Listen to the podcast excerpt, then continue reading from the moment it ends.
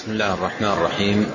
إن الحمد لله نحمده ونستعينه ونستغفره ونتوب إليه. ونعوذ بالله من شرور أنفسنا وسيئات أعمالنا. من يهده الله فلا مضل له ومن يضلل فلا هادي له. وأشهد أن لا إله إلا الله وحده لا شريك له. وأشهد أن محمدا عبده ورسوله صلى الله وسلم عليه وعلى آله وأصحابه أجمعين. نعم. الحمد لله والصلاة والسلام على رسول الله وعلى آله وعلى آله وصحبه ومن والاه. قال المؤلف رحمه الله تعالى فصل في الدين. عن علي بن أبي طالب رضي الله عنه أن مكاتبا جاءه فقال إني عجزت عن كتابتي فأعني. قال ألا أعلمك كلمات علمنيهن رسول الله صلى الله عليه وسلم؟ لو كان عليك مثل جبل صير لو كان عليك مثل جبل صير دينا أداه الله عنك. قال قل اللهم اكفني بحلالك عن حرامك واغنني بفضلك عمن سواك. قال الترمذي حديث حسن. قال المصنف رحمه الله وغفر له فصل في الدين. الدين هو المال الذي يتحمله الإنسان في ذمته للآخرين باقتراضه منهم وأخذ المال منهم على أن يعيده في أجل مسمى أو غير مسمى فهذا يقال له دين. والمسلم الناصح لنفسه لا يأخذ الدين من الناس إلا إذا كان مضطرا إليه وله فيه حاجة شديدة وضرورة ملحة فإنه يأخذه ويحمل حم أخذه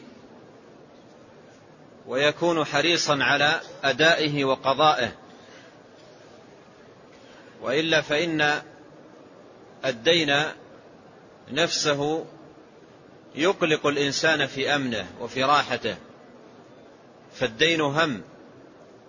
ولهذا ثبت في المسند عن النبي صلى الله عليه وسلم أنه قال لا تخيفوا أنفسكم بعد أمنها. قالوا وما ذاك يا رسول الله؟ قال الدين. فالدين هم والميت مرتهن بدينه. ومن أخذ الدين وله نية في قضائه وعزم على سداده أداه الله عنه كما ثبت بذلك الحديث. عن رسول الله صلى الله عليه وسلم. قال عليه الصلاة والسلام من أخذ المال من الناس وهو يريد أداءه أداه الله عنه. أو كما قال عليه الصلاة والسلام. في الحديث الآخر قال من كانت له نية في أدائه كان الله في عونه. فالله جل وعلا في عون عبده. إذا علم منه صدقا وحرصا وهمة وعزما ورغبة في أداء الدين وقضائه يعينه الله عز وجل ويؤديه عنه وييسر له قضاءه. إذا توكل على الله واعتمد على الله وأحسن الالتجاء إلى الله وصدق مع الله تبارك وتعالى في أدائه فإن الله تعالى ييسر له أداء دينه. فالدين هم للمستدين.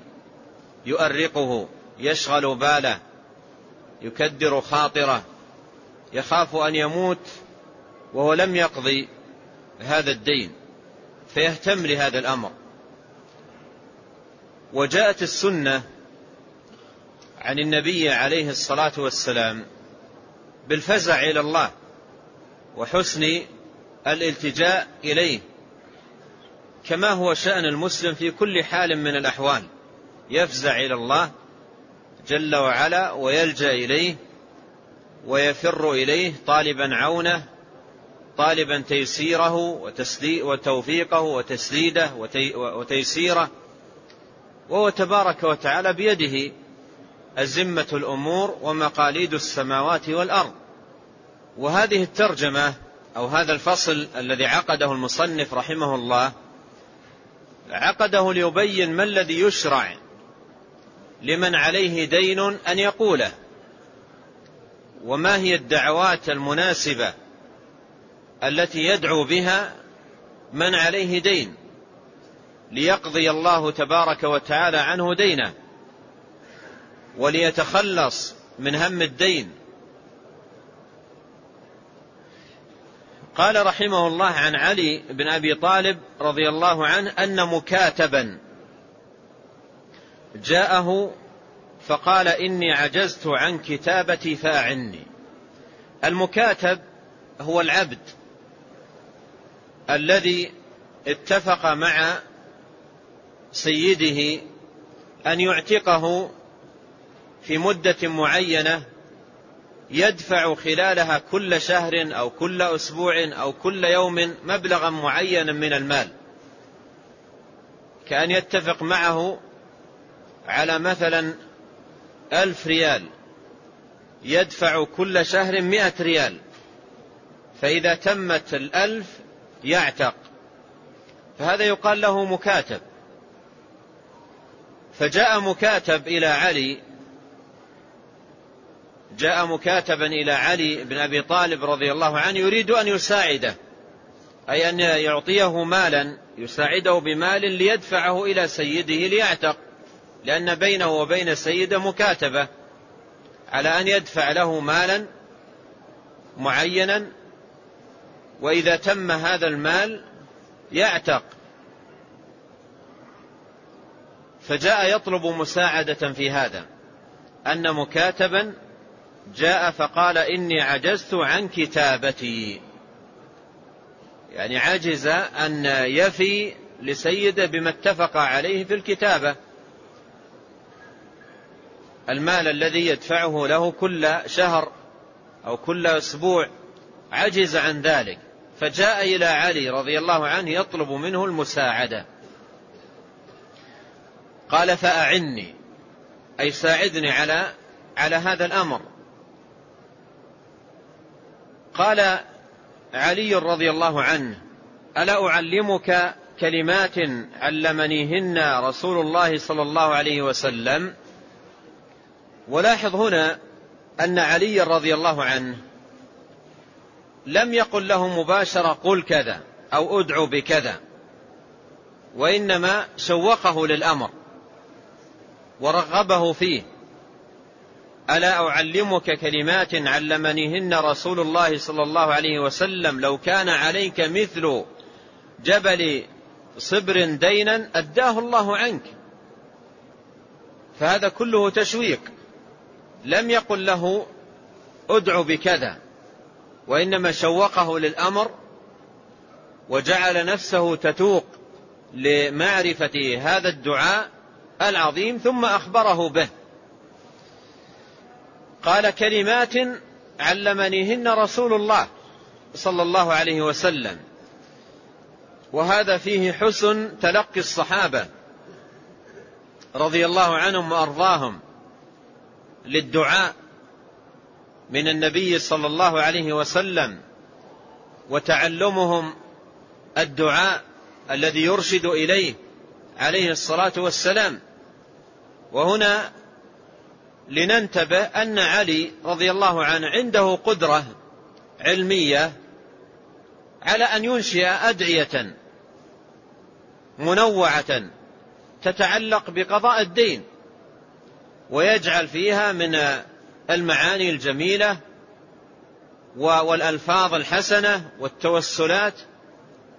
لديه قدرة على ذلك ولكن شأن الصحابة كان شأنا آخر شدة الحرص على الدعوات المأثورة عن النبي صلى الله عليه وسلم وتعليمها للناس ودلالة الناس عليها.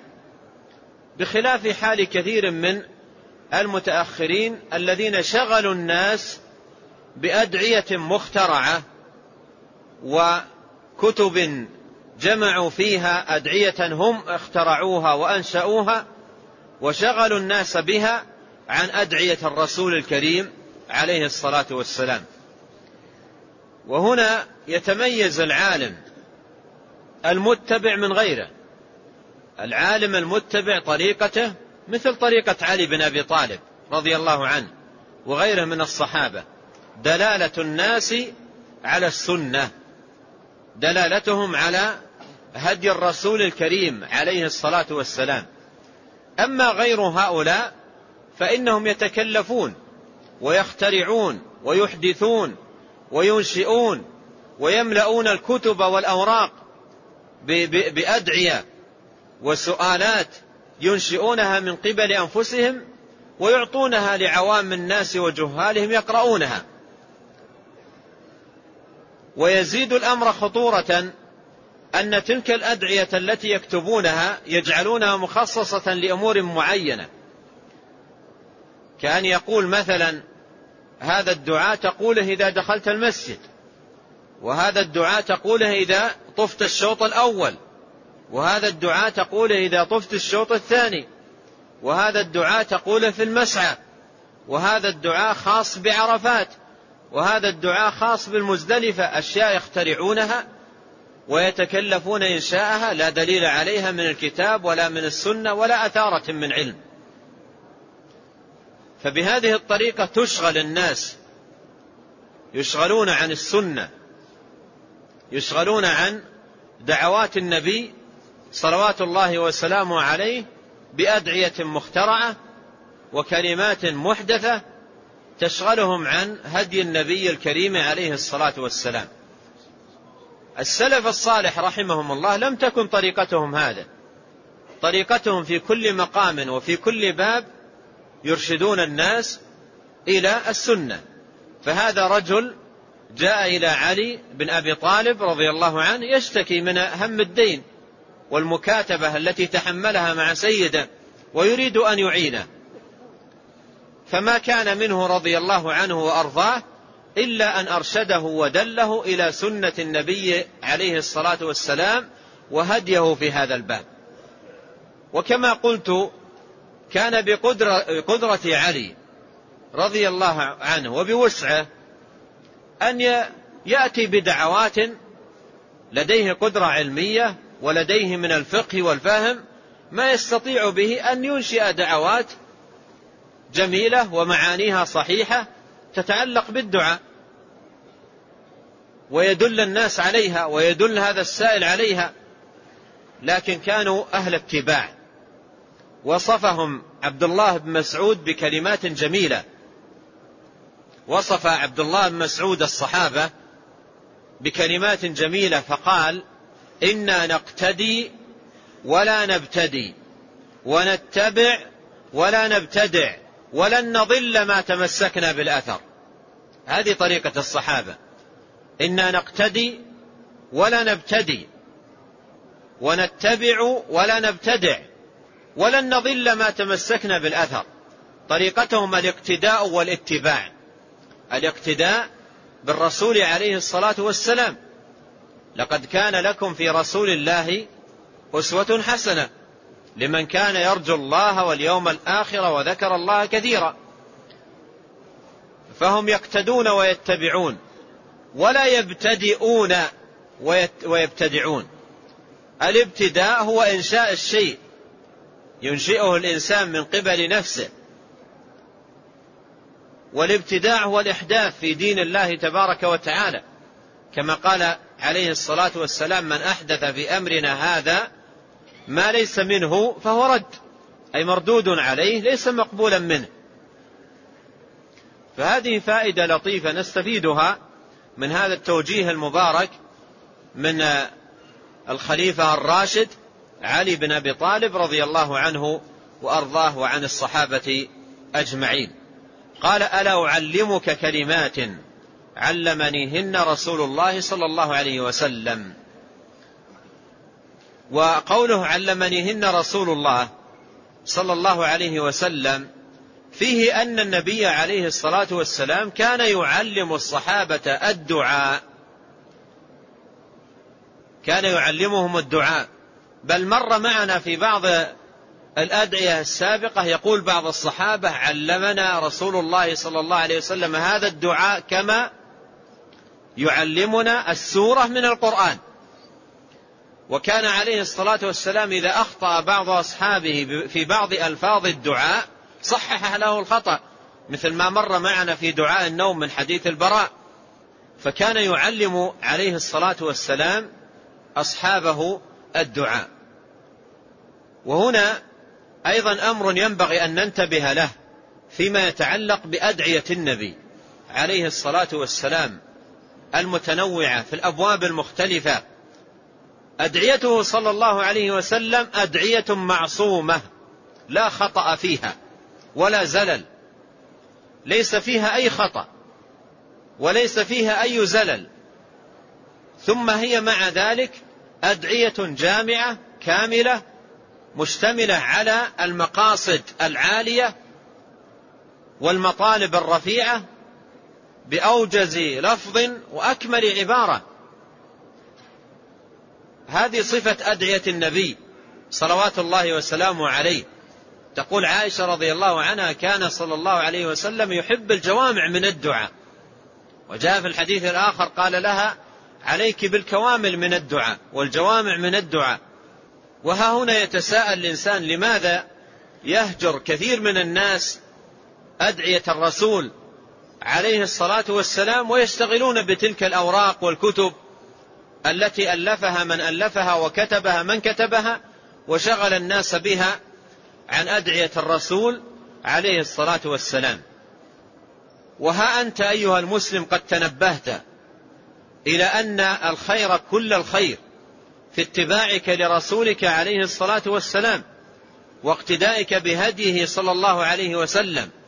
فلتطرح كل ما كان من هذا القبيل الأشياء المخترعة والأمور المتكلفة وأقبل على دعوات نبيك صلى الله عليه وسلم الجامعة للخير الوافية بتحقيق المطالب العالية والمقاصد النبيلة السالمة من الخطأ والزلل المعصومة من من الخطأ والزلل.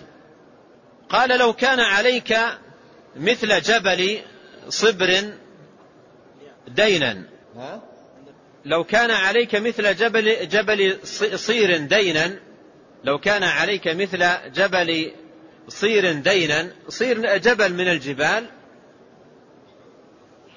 والمراد هنا أي لو كان عليك دين بلغ مبلغا كبيرا. وذكر الجبل هنا فيه لطيفة.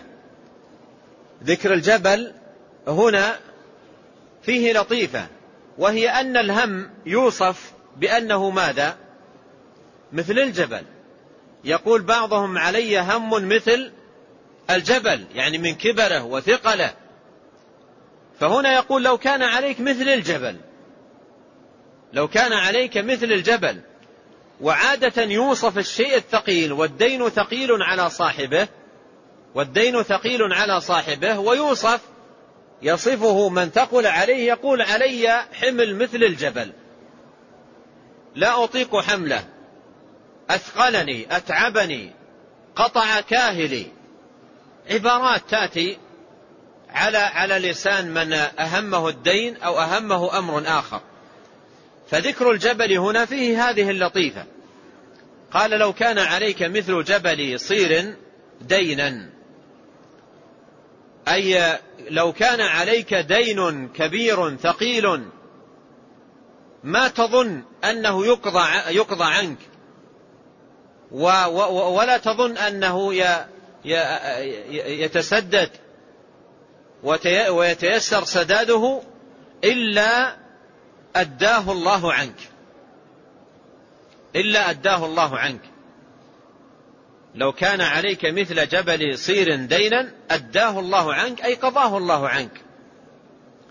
أي أن الله تبارك وتعالى ييسر آه، قضاءه. وإذا, وإذا قال الإنسان هذا الدعاء الآتي ذكره الواجب عليه أن يقوله عن ثقة ويقين بالله. لا أن يقوله وهو غير مؤمل أو غير طامع أو غير راج أو يخشى ألا يحصل وإنما يدعو وهو على يقين وثقة بالله تبارك وتعالى كما قال صلى الله عليه وسلم في الحديث الآخر ادعوا الله وأنتم موقنون بالإجابة. ادعوا الله وأنتم موقنون بالإجابة. أما أن يمد يديه ويقول هذا الدعاء ثم يقول بعد الدعاء في نفسه يقول هذا دين كبير ما أظن أنه يحصل لي سداده أو هذا دين ثقيل ما يمكن أن يقضى. أين أين اليقين هنا؟ ادعوا الله وأنتم موقنون بالإجابة. ادعوا الله وأنت تعلم أن أمره تبارك وتعالى إذا أراد شيئا أن يقول له كن فيكون. ادعوا الله وأنت تعلم أن خزائنه ملأى تبارك وتعالى. ما عندكم ينفد. خزائنه تبارك وتعالى ملأى بيده الأمر. هو المعطي المانع. القابض الباسط.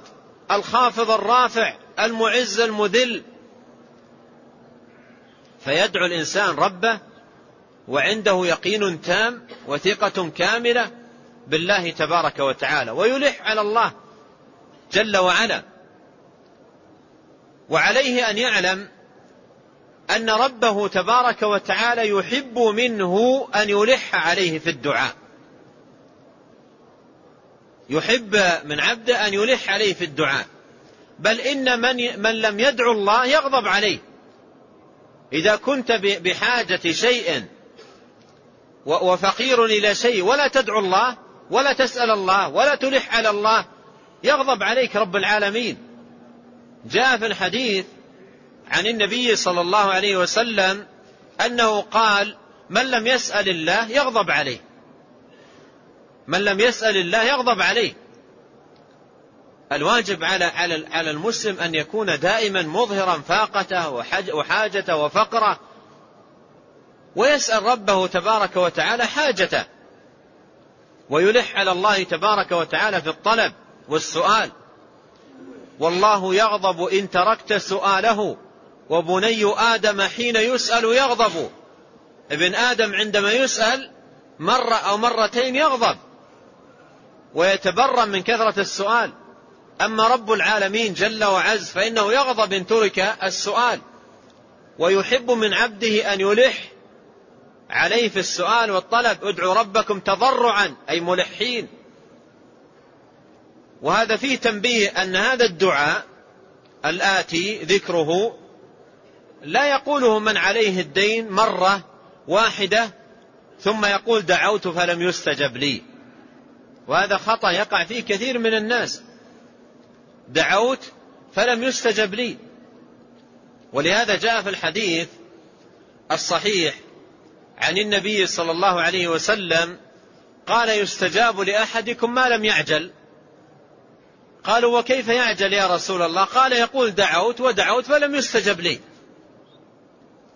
فإذا ينبغي الإنسان أن ينتبه هنا عندما يدعو بهذا الدعاء الآتي ذكره أن يلح على الله فيه وأن يتحرى أوقات الإجابة وأن يكثر من سؤال الله وهو مؤمل وطامع وراجي.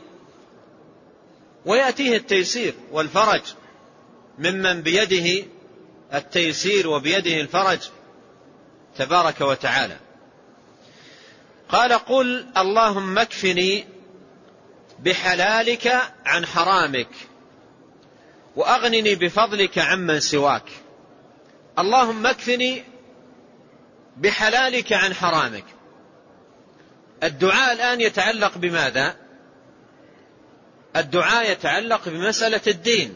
رجل تحمل دينا و و و ويلتجئ إلى الله سبحانه وتعالى أن يقضي عنه دينه فتأتي السنة بالتوجيه إلى هذا الدعاء. اللهم اكفني بحلالك عن حرامك واغنني بفضلك عمن سواك. اللهم اكفني بحلالك أي اجعلني مكتفيا بالحلال. واجعل الحلال فيه كفاية لي بحيث أستغني به وأكون مستغنيا به عن الحرام. اللهم اكفني بحلالك عن حرامك. أي اجعلني مكتفيا بالحلال مستغنيا بالحلال عن الحرام. ولا تجعل نفسي ملتفتة إلى الحرام تبحث عنه وتسعى في طلبه للخلاص من الدين أو غيره. وهنا في هذه الدعوة فائدة في معالجة أمر يبتلى به كثير من الناس عندما يؤرقه الدين أو عندما يشتد عليه الفقر. ألا وهو أن نفسه تتجه للبحث عن عن المال بأي طريقة كانت. وتجده يتعلل لنفسه يقول أنا عندي دين كبير جدا أريد أن أتخلص منه فلا يبالي من أين أخذ المال. سواء كان المال فيه شبهة أو المال محرم حرمة بينة لا يبالي يريد أن يتخلص من الدين أو يريد أن يتخلص من الفقر. وهذا مرض تبتلى به النفوس في مثل هذه الحال. حال شدة الحاجة إلى المال بسبب الدين أو شدة الحاجة إلى المال بسبب الفقر. فتجد النفس تميل ميلا شديدا لطلب المال وتحصيله دون تفكير في سلامة هذا المال أو عدم سلامته. فبعض الناس في مثل هذا المقام لا يتورع عن المتشابه أو المشتبه الذي قال عنه عليه الصلاة والسلام فمن اتقى الشبهات فقد استبرأ لدينه وعرضه. وبعضهم أشد منه خطورة لا يتورع في مثل هذا المقام عن الحرام البين لا يبالي لأن عنده أمر مهتم به وهو الخلاص من الدين أو الخلاص من الفقر ولا يبالي في ما يكون بعد ذلك من تحصيله للمال أهو من وجهه ومن حله أو ليس كذلك. فيأتي هذا الدعاء لمعالجة هذا المرض وسد هذا الأمر اللهم اكفني بحلالك عن حرامك. اجعلني يا رب عبدا مكتفيا بالحلال مستغنيا به عن الحرام. ولا تجعل نفسي متطلعة للحرام أو باحثة عن الحرام أو سالكة مسلكا فيه حرام. أبعدني عن ذلك يا رب. فهذه دعوة جاءت في, في, في مكانها المناسب. أعيد ثانية كثير من الناس في مثل هذا المقام عندما يبتلى بدين أو يبتلى بفقر يؤرقانه أو يؤرقه أحد منهما تجده يريد مالا. يبحث عن مال ولا يفكر في المال من أين يكتسبه. بعضهم قد لا يتورع عن المشتبه وبعضهم قد لا يتورع عن الحرام البين. وبعضهم لا يتورع عن الكذب وعن الغش وعن التدليس وعن الاحتيال وعن الابتزاز وعن الرشوة وعن وعن وعن أمور كثيرة لا يتورع عنها وهو بينه وبين نفسه يقول أنا أريد أخلص نفسي من الدين أو أريد أن أخلص نفسي من من الفقر فلا يتورع فيأتي هذا الدعاء ليعالج في الإنسان هذا الأمر وليكون بتوفيق من من الله تبارك وتعالى مكتفيا بماذا؟ بالحلال مستغنيا به عن الحرام. اللهم اكفني بحلالك عن حرامك. اكفني بحلالك أي اجعل في حلالك كفاية لي. اجعل في حلالك أي المال الحلال أي الذي أحللته لي. وقولك وقوله هنا حلالك اكفني بحلالك أي ما أحللته. وهذا فيه أن الحلال ماذا؟ ما أحله الله والحرام ما حرمه الله. ولهذا قال حلالك بحلالك أي ما أحللته أنت يا الله. فالحلال ما أحله الله والحرام ما حرمه الله تبارك وتعالى. بخلاف ما يتعامل به بعض الناس في مسألة الحلال والحرام بعض الناس فقهه بعض الناس في فقهه في مسألة الحلال والحرام أن الحلال ما حل في اليد والحرام ما ما حرم عليه الحصول عليه. الذي حل في اليد ووقع في يده ومسكه هذا حلال. بأي طريقة كانت. ما دام إنه وقع في يده وصار في حوزته أو دخل في حسابه في البنك هذا حلال. الحلال ما حل في اليد بأي طريقة كانت. يبتز يختلس ينتهب أموال الناس يغش الناس. المهم ان يكثر المال في الحساب الذي يدخل في الحساب وهو داخل في في في رقمه في الحساب هذا حلال. لأنه حل في حسابه أو حل في يده. هذا فقه بعض الناس. حتى لو حتى لو لم يصرح بذلك واقعه العملي يشهد عليه بذلك. واقعه العملي يشهد عليه بذلك. الحلال ما هو؟ قال بحلالك. أي الحلال ما أحله الله. وفي الحديث يقول عليه الصلاة والسلام إن الحلال بين وإن الحرام بين. الحلال البين هو ما أحله الله في كتابه وأحله رسوله المبلغ عنه في سنته صلى الله عليه وسلم والحرام ما حرمه الله في كتابه وما حرمه الرسول عليه الصلاة والسلام في سنته. ولهذا قال بحلالك بحلالك. ومن يدعو الله ويتفقه في دعائه ينتبه لهذه المسألة. عندما يقول مكررا مرات اللهم اكفني بحلالك يفقه هذا الأمر وينتبه له ويستحضره دائما وأبدا أن الحلال هو ما أحله الله تبارك وتعالى رب العالمين. اللهم اكفني بحلالك عن حرامك. أيضا قوله عن حرامك فيه المعنى نفسه. أن الحرام هو ما حرمه الله تبارك وتعالى ونهى عباده عنه ومنع عباده منه. وإذا أراد الإنسان على ضوء هذا الحديث أن يفقه الحلال والحرام ما هو؟ ماذا عليه؟ إذا أراد أن يفقه الحلال والحرام ماذا عليه؟ وهو الذي يكرر في دعاء اللهم من يسألك اللهم اكفني بحلالك عن حرامك. وأراد أن يفقه الحلال والحرام عرضت له مسألة من المسائل في البيوع في البيع والشراء ونحو ذلك. ولا يدري أهي حلال أو حرام من أين يعرف طريقها؟ عندها الدعاء حلالك حرامك يرجع إلى الشرع. يرجع إلى الشرع. فاسألوا أهل الذكر. إن كنتم لا تعلمون يرجع إلى شرع الله تبارك وتعالى. حتى يفقه الحلال والحرام قبل أن يقدم. وهذا فيه من التنبيه على أن المسلم لا يقدم على المعاملات والبيوع إلا إذا تبين له سلامتها. خاصة وقد كثر في الناس أنواع من البيوع المحرمة وكثير من البيوع المشتبهة. قال اللهم اكفني بحلالك عن حرامك. هذا فيه كما قلت تنبيه للمسلم إلى ضرورة معرفة الحلال والحرام. وإذا عرف الحلال فإنه يسلكه ويتعامل على ضوءه وإذا عرف الحرام فإنه يجتنبه. ومن لم يعرف الحرام كيف يجتنبه؟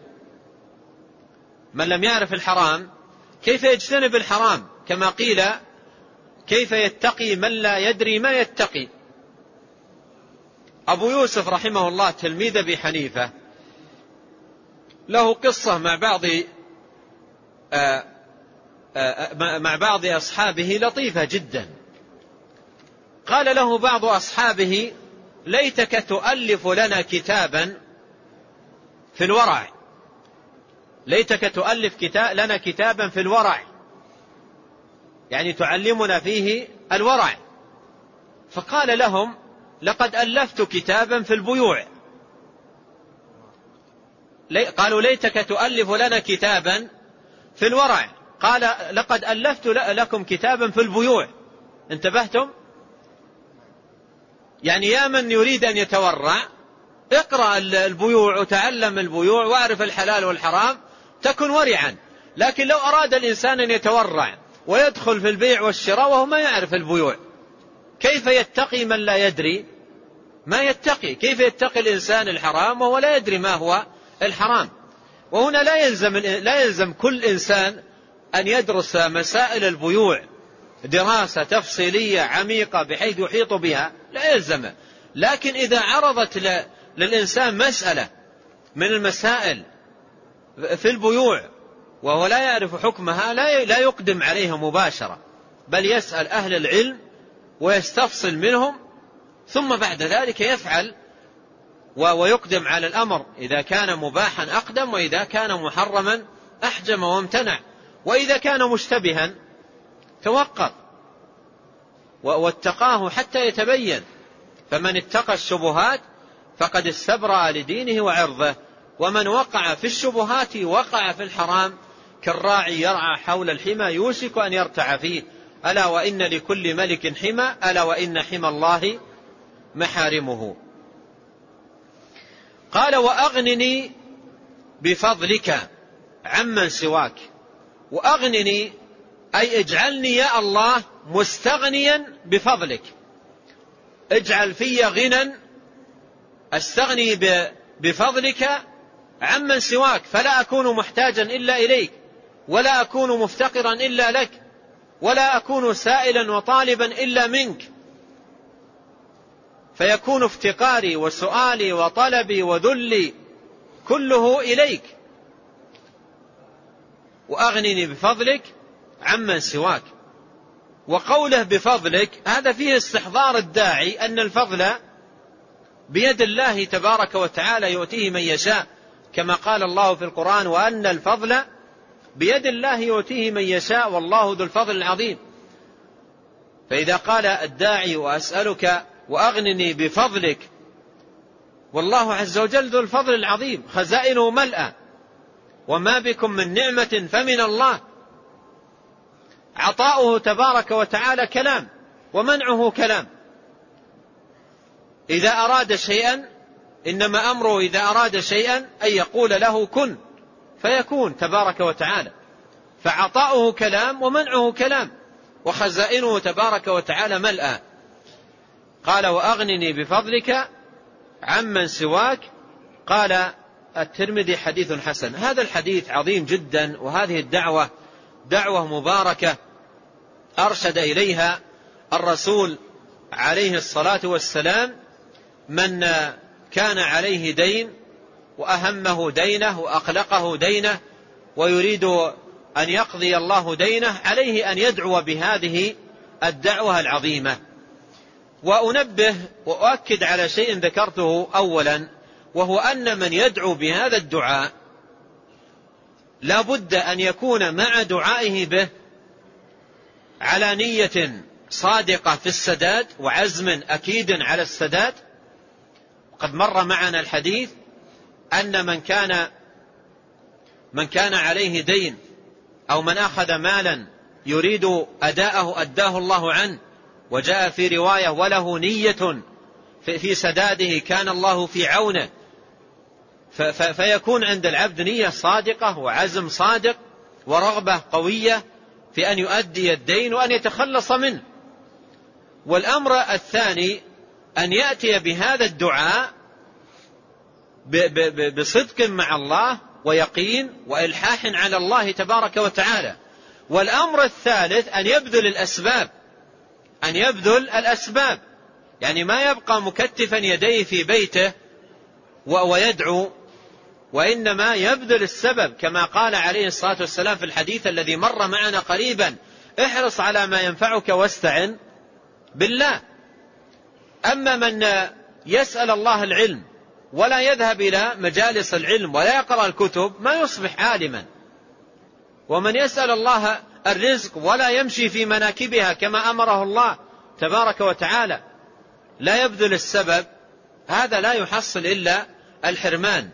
الأسباب مطلوب بذلها ونبينا عليه الصلاة والسلام كان من هديه ومن سنته بذل الأسباب والأمر ببذلها. وفعلها ومجاهدة النفس عليها. أما الذي يسأل ولا, ولا, ولا يباشر السبب هذا مثل ما قيل في مسألة العلم قال تمنيت أن تمسي فقيها مناظرا بغير عناء والجنون فنون وليس اكتساب المال دون مشقة تلقيتها فالعلم كيف يكون؟ لا بد من, تعب ولا بد من بذل ولا بد من فإذا دعا الإنسان وألح على الله وبذل السبب يسر الله عز وجل له من أبواب الرزق والتيسير والسداد. ما لا يحتسبه العبد. ما لا يحتسبه العبد. يسر الله عز وجل له قضاء الدين. أيضا في في مسألة قضاء الدين عندما يكون الإنسان لديه همة عالية في سداد الدين وقضائه ليس فقط ييسر الله تبارك وتعالى له الحصول على المال ليؤديه إلى صاحبه بل ييسر له الوصول إلى صاحبه بسهولة ويسر ليعطيه المال الذي له. وفي هذا تأتي القصة العجيبة التي رواها الإمام البخاري رحمه الله في صحيحه من حديث أبي هريرة رضي الله عنه أن النبي صلى الله عليه وسلم ذكر قصة رجل من بني إسرائيل اقترض من صاحب له ألف دينار. اقترض من صاحب اقترض من رجل ألف دينار. فقال له ذاك الرجل أعطيك ألف دينار دينا لكن أعطني شاهدا. أعطني شاهدا أنك اقترضت مني ألف دينار. فقال له كفى بالله شهيدا. قال صدقت كفى بالله شهيدا. إذا أعطني كفيل. يكفلك بأن تعيد لي الألف دينار. فقال له كفى بالله كفيلا. قال صدقت كفى بالله كفيلا. وأعطاه الألف دينار. وأعطاه الألف دينار. وذهب الرجل إلى بلدته. وكان بينه وبين صاحب الدين بحر. فلما قضى حاجته لما قضى حاجته وكان بينهم يوم محدد ليعيد فيه الدين جاء عند البحر ومعه الألف دينار ليسددها ليذهب إلى صاحبه ليسدد له دينه في الوقت المحدد. ملتزم بالسداد في الوقت المحدد واليوم المحدد. فجاء إلى البحر ومعه المال ألف دينار يريد أن يذهب ليسلمها إلى صاحب المال. فبحث عن قارب أو سفينة تعبر به البحر ما وجد. بحث ما وجد ووقت السداد وصل فوجد قطعة من الحطب قطعة من الحطب خشب النخل طويلة فجلس عند البحر وقصها على قدر المال وأدخل الدنانير في داخلها وأغلقها بإحكام وأقفلها بعد أن حز النخل الجذع أو, أو وقطعه ثم أدخل فيه المال وأغلقه بإحكام ورماه في البحر وقال اللهم إنك تعلم حرصي وعلى على سداد هذا المال وبيني وبين هذا البحر ولم أجد سفينة تحملني إليه. اللهم أوصله أو كلام نحو هذا. ورمى الخشبة في الماء. رمى الخشبة في الماء. ولم يكتفي بهذا.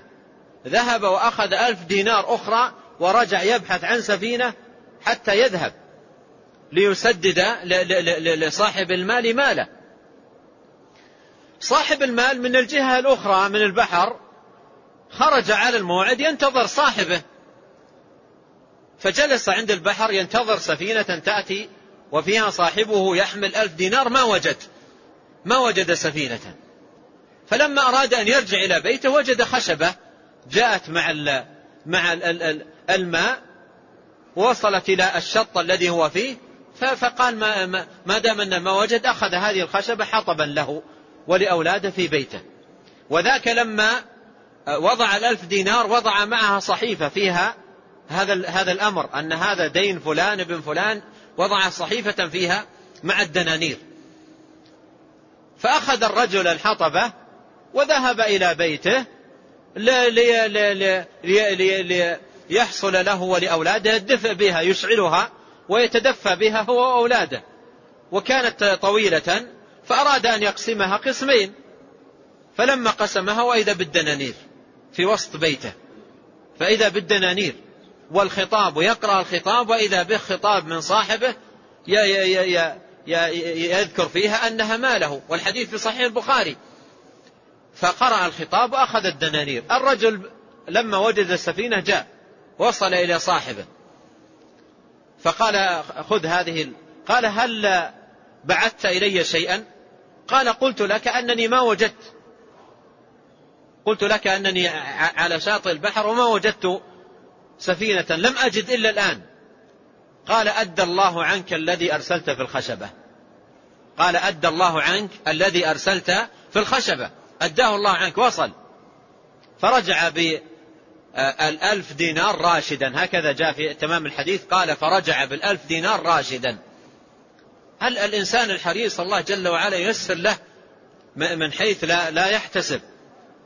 والمهم أن يكون عند الإنسان همة عالية ورغبة صادقة وجد مع الله سبحانه وتعالى وإلحاح على الله.